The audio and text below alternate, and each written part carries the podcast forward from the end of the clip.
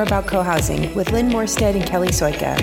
Co Housing Houston is a multi generational, community minded group of people who share the values of connection and sustainability. We're developing the first co housing project in Texas, and we're really glad you found us today.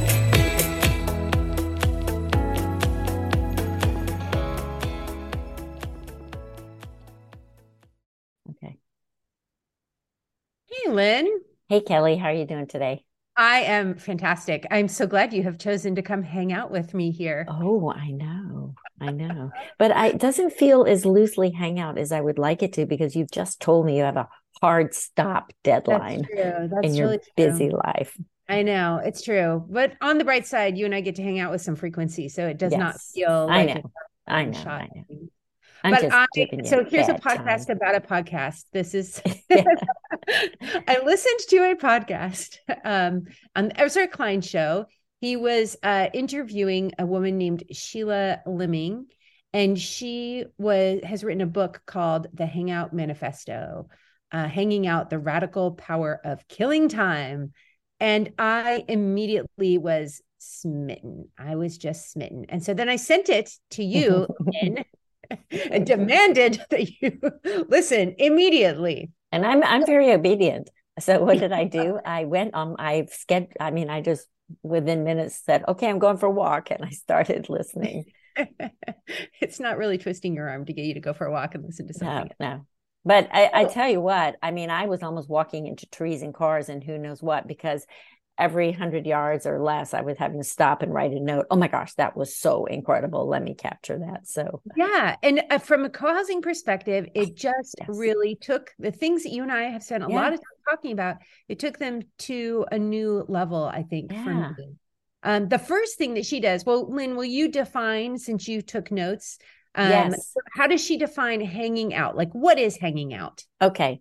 Well, she defines it as um, she says, actually, her kind of full sentence on it, I was going to strip out some of it, is she says, daring to do not much and daring to do it in the company of other people. I never mm-hmm. thought of hanging out as being a dare kind of activity, Right.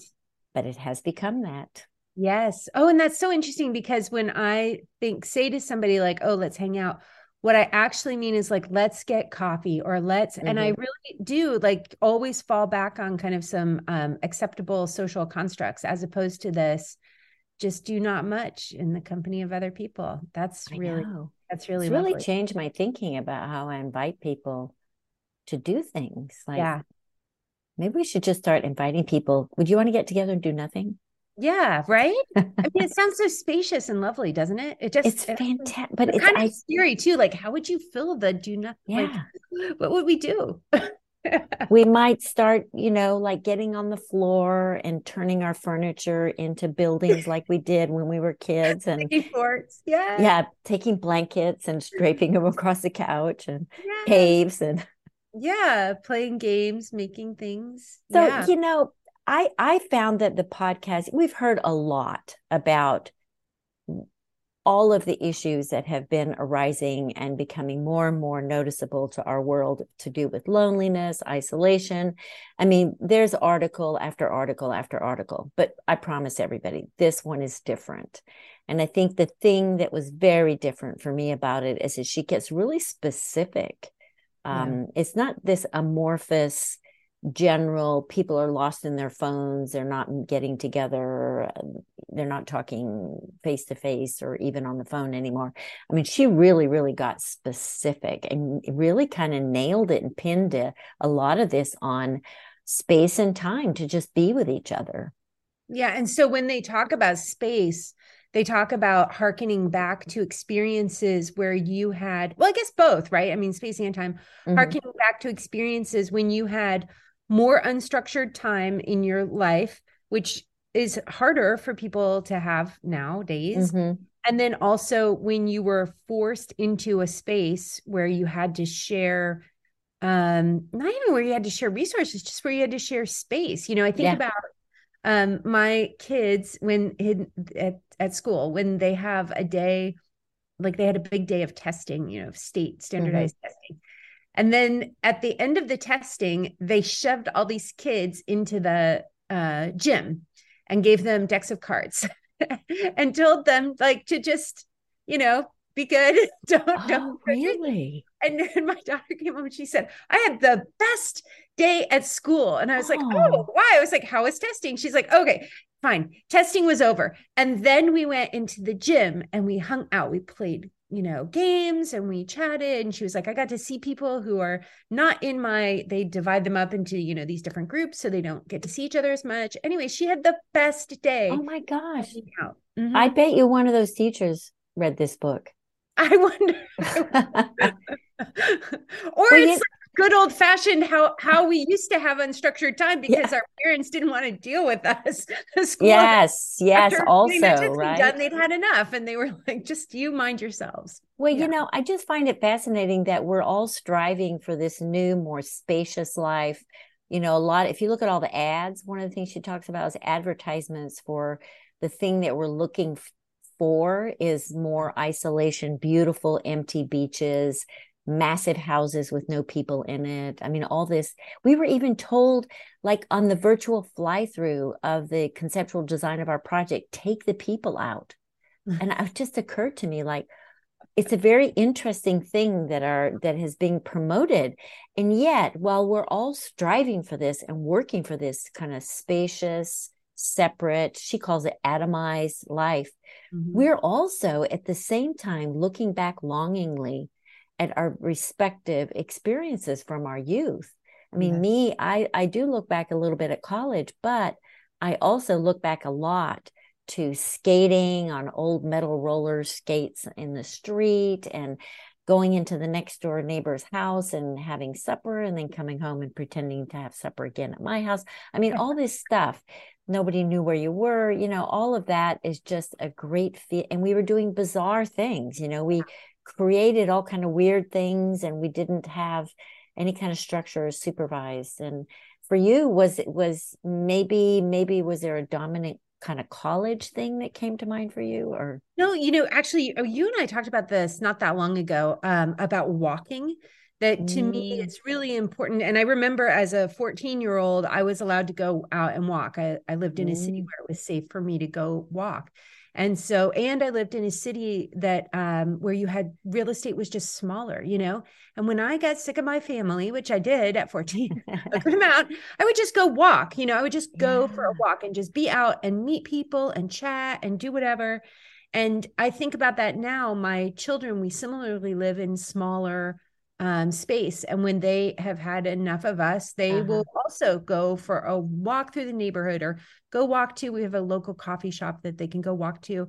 And they often see people they know or nice a or they have experiences like there's this guy who walks a um a bird of prey on his arm because he's acclimating it to the sound of cars and stuff and so he on one of the boulevards over here he walks it and so the girls one day you know had a conversation with him because they were out for a walk and i just think those are the kinds of experiences that you gain when you don't have um the when you don't have the spaciousness that we have been told is what we want. Yes, yes.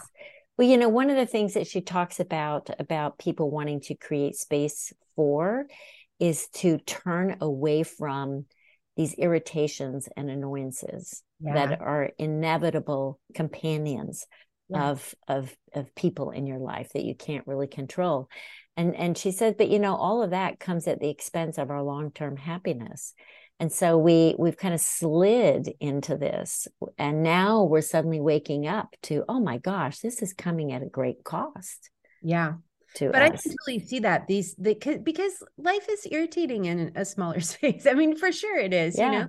You have to move things around or you have to uh, you know, keep things tidier or different or you just have more people who bump up against each other more often. I was thinking about driving and having my windows down too. Mhm. Um, and I was like, oh, I don't like to hear other cars or, you know, when people Hmm. are playing music and it's so loud and annoying. But then I also thought, well, if I if I roll them up all the time, then I also don't hear the birds and I don't hear the other. Mm. So yeah, you get rid of the irritations, but you put yourself in a bubble. Then so you also kind of just flatten out the life. Yeah. It's kind of anesthetic or sterile. Yeah, yeah. yeah.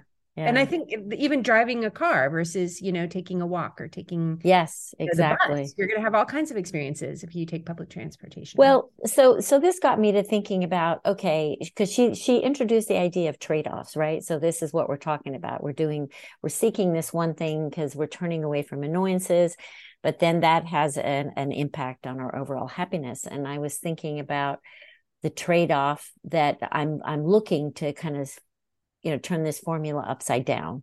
Yeah. so by moving into co-housing and i was just wondering what kind of annoyances am i inviting into my life? Um, some that i may be aware of because we talk about that when we talk of others you know the separation of the parking from our home. And the list of things that a lot of people talk about kind of in the that hits them right in the face is all very physical and I realized that I can talk about all the physical, but I don't really have a good sense of the surprises that lay ahead for me on the emotional side. I think that one that um, surprises me that I've slipped back into now, not living in co-housing, is the desire to have um, like a company ready house or a company ready ah. space. You know what I mean?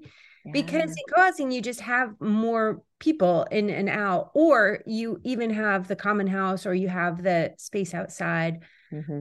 um, and and you can't always control or you don't control how that space mm-hmm. looks at any given time you know like one neighbor maybe have hung their laundry up mm. you've got people coming over for dinner you know what i mean and you would never mm. have hung up laundry to say hello it's it's mm.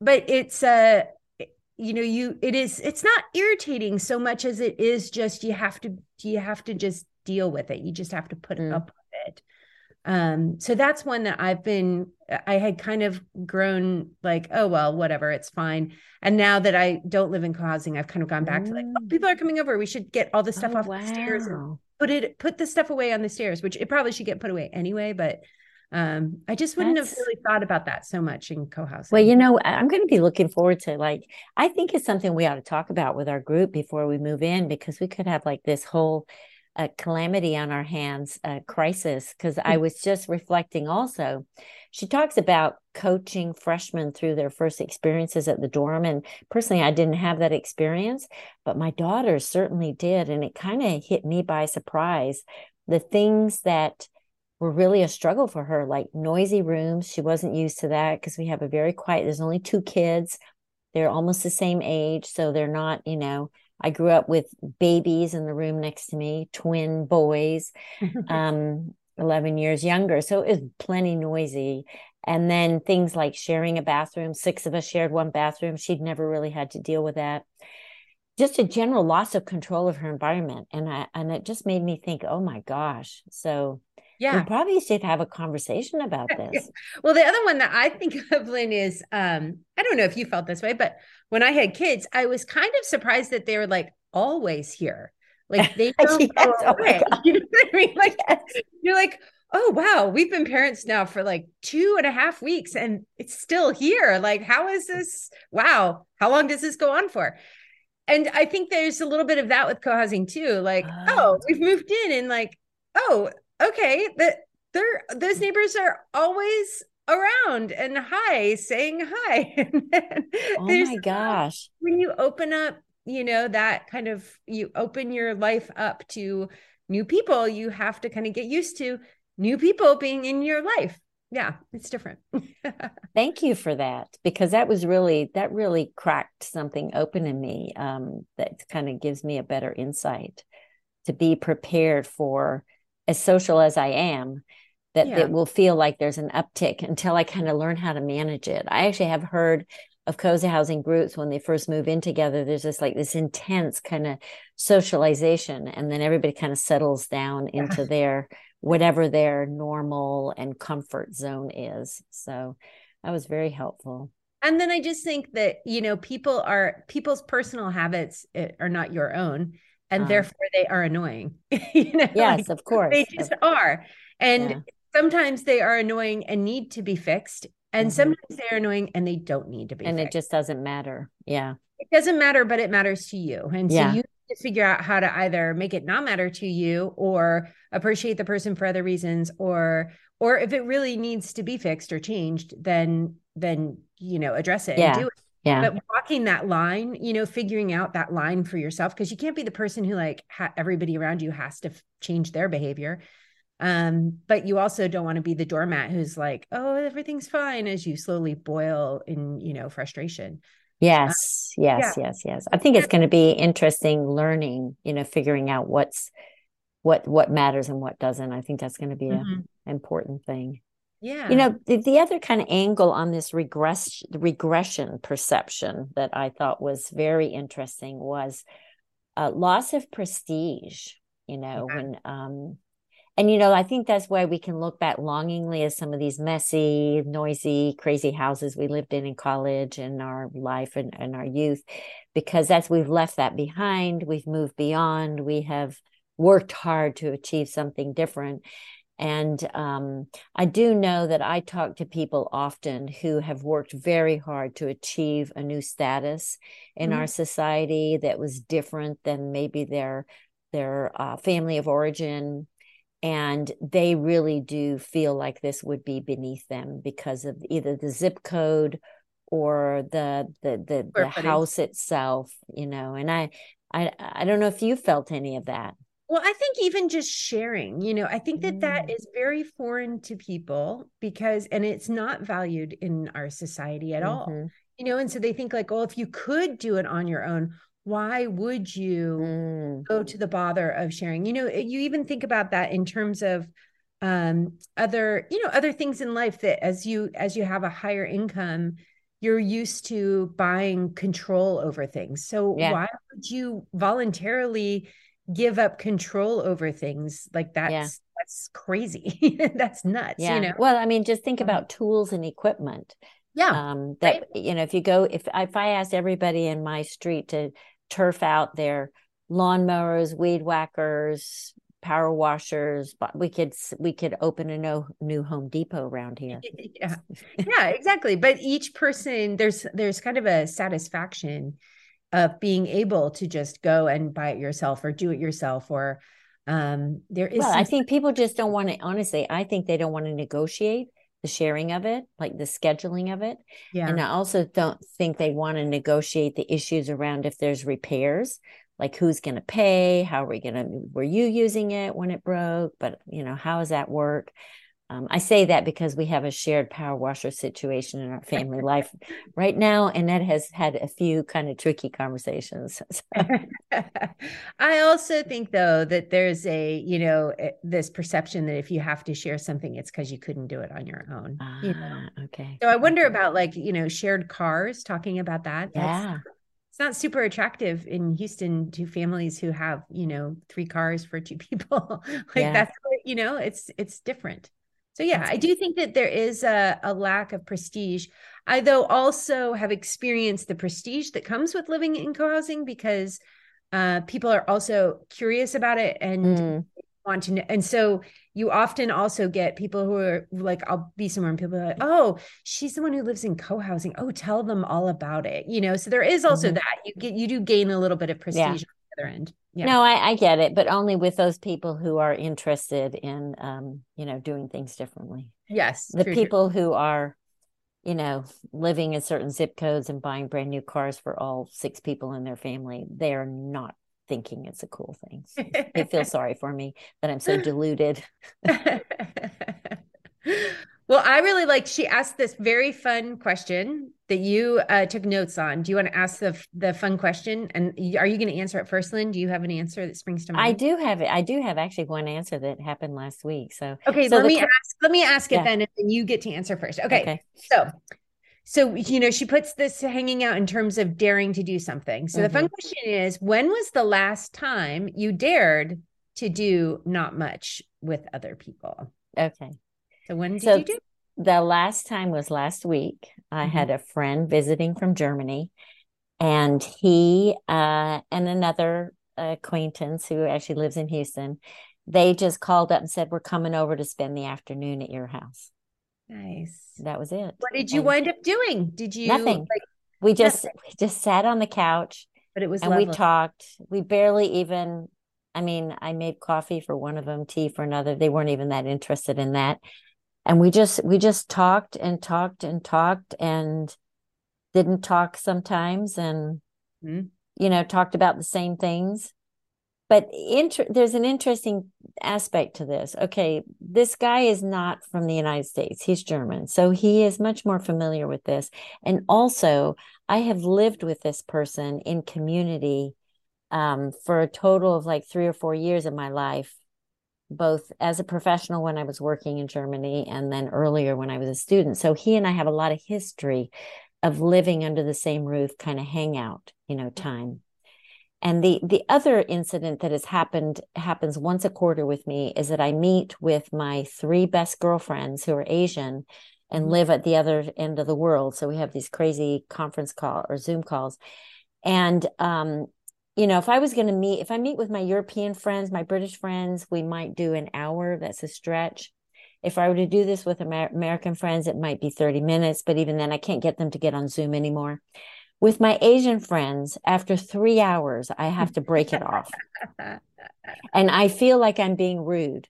Yeah. And we're just hanging on Zoom, not much going on. And they are just so wonderfully comfortable just being together, letting the conversation flow, really digging into how are you feeling about this? And i mean it, we go all over the map. And it is i it's the most delightful zoom experience i've ever had and i don't know anybody else who i can do that with so. I love that. But it's kind of scary. Because you never know what's going to come up or what's going to happen well or just like yeah this feels long yeah. you know if you ever just... fight, because she talks about that that you know being in relationship with people is fighting too. Maybe you all are past that in your relationship. Well, we're not. We're not. We're not living close enough. You know what I mean? Mm-hmm. I think the people who I have lived with, like Peter, you know, who was here last week, we've had plenty of fights big mm-hmm. time mm-hmm. fights because we lived together in very very very small quarters in a mm-hmm. uh, attic apartment mm-hmm. um, so it was really tight um, so yeah we do we did fight but it didn't seem very scary somehow when we were younger i think yeah. as you get older you're more you're more concerned that people aren't going to be able to move beyond things that might be said uh, feelings that might be hurt and you feel perhaps in general less optimistic about the world i would say a lot of my my age group is feeling less optimistic and so that makes it harder to yeah. kind of overcome uh, hurt feelings. So we'll see. well, How mine, about you? Yeah. yeah, mine is pretty. Um, in mine, you were actually there. So it was a retreat, and this retreat had a um there was a huge fireplace and these big deep chairs. Oh yeah. And I knit. And so I plopped down and sat and knitted during some free time, unstructured time that we had. And people would just come in and they would just, you know, mm. sit down and talk to me and then float away. And I just kept knitting. And then other people came and hung out and we talked and some stayed some left. Some people found games to do nearby. It just like it had that that that real hangout feel of just i'm just killing time. I'm just sitting here doing this. Um and you know had some really lovely conversations had some boring conversations met some people i really liked met some people who i was like okay that's you know like mm-hmm. it just was like when i was like yeah just open to the world and the world could find me easily. But you know, were you at the end of that feeling more connected to the group overall? Oh, absolutely. Yeah. And just also more yeah, more connected to the group but also just happier mm. about the world, you know. Those kinds of interactions just make me feel like it's all going to be okay, you know. It's all going to You know fun. what a perfect way to finish this podcast the day before we are starting a three day retreat. Yay! And it kind of takes the, away some of the stress around what are we going to do? What are we going to do? We're yeah. just going to be together. We're going to hang out. Yeah. yeah. We're going to have required podcast listening this morning. no, let's just hang out. I'll put the podcast in the show notes for everybody. And I just want to thank you, Kelli, for continually um, exposing me to new things, broadening my horizons, connecting me with interesting ideas. It's very stimulating, very fun. And I Gosh, hope our, thank you for always coming along. That's the best part. Yeah. Well, I hope our listeners enjoy this and we'll talk again next week. Bye. Take, take care. Bye. Thanks for stopping by today. We're so glad you clicked on our episode. For more information about our project, Co-Housing Houston, go to www.cohousinghouston.com and subscribe to our newsletter. For general information about co-housing, we like cohousing.org. We're active on social media, so check out what's happening on Facebook, Instagram, and Twitter under Co-Housing Houston.